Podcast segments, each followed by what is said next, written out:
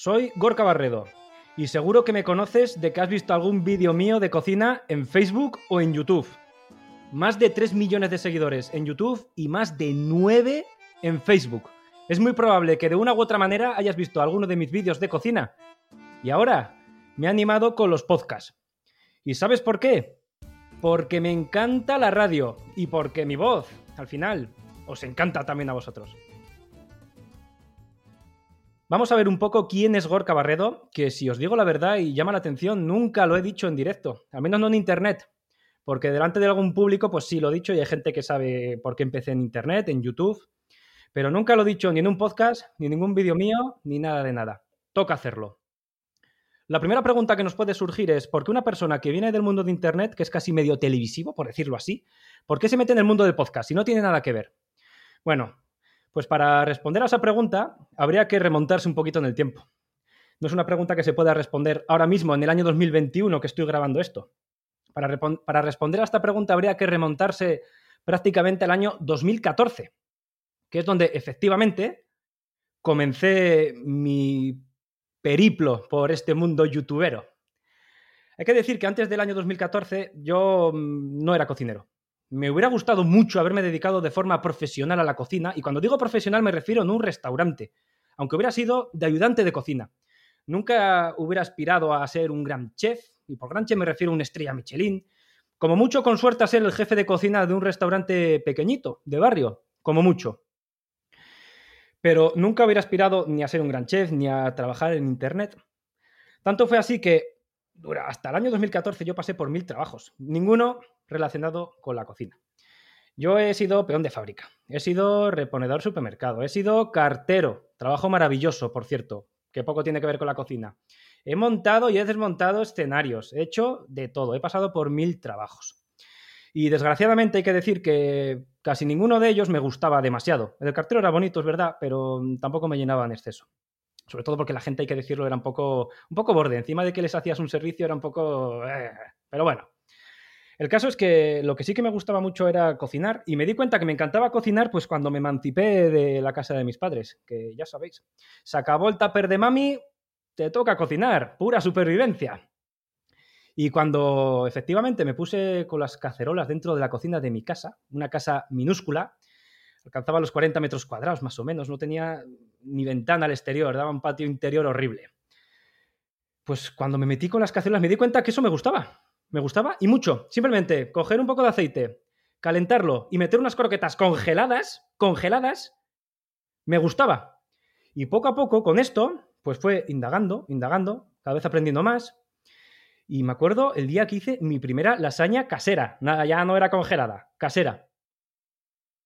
Una besamel maravillosa, una besamel, que es la salsa más fácil del mundo. No sabía hacerla. Y ni siquiera sabía cocer la pasta de la lasaña. ¿A que no os adivináis dónde aprendí en un inicio a, hacer esta, esta salsa besamel? ¿En internet? ¿En YouTube? Curiosamente, ¿quién me iba a decir a mí que tiempo más tarde iba a estar ya metido, verdad?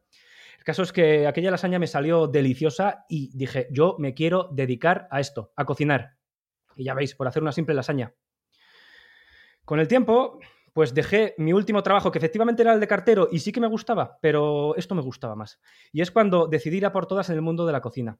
Y todavía estaba hablando del año 2014, pero esto es un poquito antes. Esto sería en el año 2011, 2010, más o menos, 2012, aproximadamente.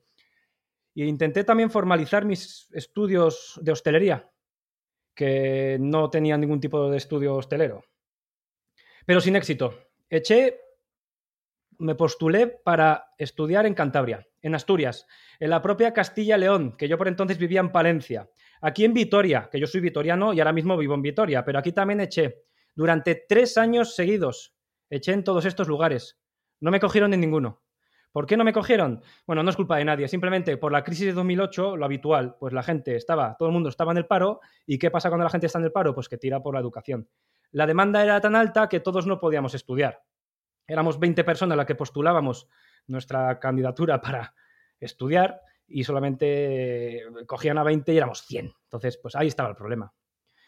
Así que como pasaban los años y nadie me contrataba porque no tenía estudios de hostelería y no tenía experiencia en hostelería, pues ahora sí que sí, en el año 2014, y aquí es donde viene lo interesante. ¿eh?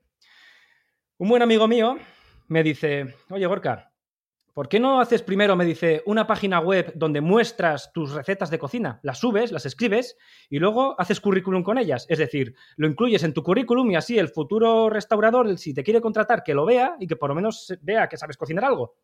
Y en un principio, pues ya sabéis cómo es esto. Parece una tontería. no. dice, este está loco, ¿no? Pero como no tenía nada mejor que hacer, salvo que practicar mucha cocina en mi casa, que es lo que hacía, practicar y practicar y practicar, es decir, autodidacta. Pero como aparte de eso no tenía mucho mejor que hacer, pues sí, efectivamente lo hice. Aprovechaba hacer recetas, aprendía a hacer esas recetas y de paso las escribía. Y las incluía en el currículum. Y quieras que no, pues alguna entrevista de trabajo ya me dio eso. Pero me siguió sin dar ningún trabajo como tal. Ningún hostelero me quiso contratar. Y ya más tarde, unos meses más tarde, otro muy buen amigo mío me dijo, y aquí es donde entra YouTube, me dijo, Gorka, ¿y por qué no te haces un canal de estos para el YouTube ese, me decía, ¿no? Para el YouTube ese, él ni lo conocía, yo apenas tampoco demasiado. Me decía, para el YouTube ese, que he leído el otro día, leí una revista que a la gente le gusta mucho esto de los vídeos caseros, que hagas un vídeo casero así de cocina, tal. Oye, pues grábate y lo pones también y a lo mejor tienes suerte. Y bueno, pues sí, siete años más tarde aquí estamos, ¿no? Con tres millones de seguidores. Entonces, ese, ese es un poco mis inicios en Internet, en YouTube. Un poco casualidad. Y yo creo que la mayoría de la gente sobre todo por entonces, porque a día de hoy a lo mejor no tanto, ¿no? En el año 2021, pero en el año 2010, 2015, por ahí, la gente que te diga por qué empezaste en YouTube, muchos de ellos te van a decir que por pura casualidad. Y en mi caso es por pura casualidad. A día de hoy, simplemente estoy haciendo mm, vídeos para YouTube, estoy, estamos haciendo también para la página web, estoy haciendo un podcast porque gracias a esto, además, he descubierto que me encanta la comunicación y me ha ayudado un montón a comunicarme porque yo era el tío más introvertido del mundo que siempre lo he dicho como casi que era enfermizo, era extremadamente tímido, y me ha venido, y perdón por la palabra, ¿vale? Pero lo voy a decir, no me gusta decir tacos, pero me ha venido de puta madre para soltarme en la vida, y, por eso esto es una de las mejores cosas que, me ha pasado en la vida. Luego, más tarde, esto me ha traído otras cositas, como puede ser mi colaboración en Radio Euskadi, que ahora estoy, a día de hoy sigo colaborando todavía con ellos y estoy encantado porque la radio es, me encanta y colaborar con ellos cada dos semanas, ahí estoy, hablando de cocina, de lo que más me gusta en el mundo. Cada dos semanas estoy con ellos hablando de cocina, como acabo de decir, pues eso fue para mí todo un sueño cumplido, porque a mí la radio me gusta desde siempre. Dar recetas me gusta desde siempre, hacer su cookings en directo, expresar recetas, decir cómo puedes cocinar, porque yo sé que hay mucha gente que tiene muchos problemas para cocinar, pero hay que vivir, hay que comer.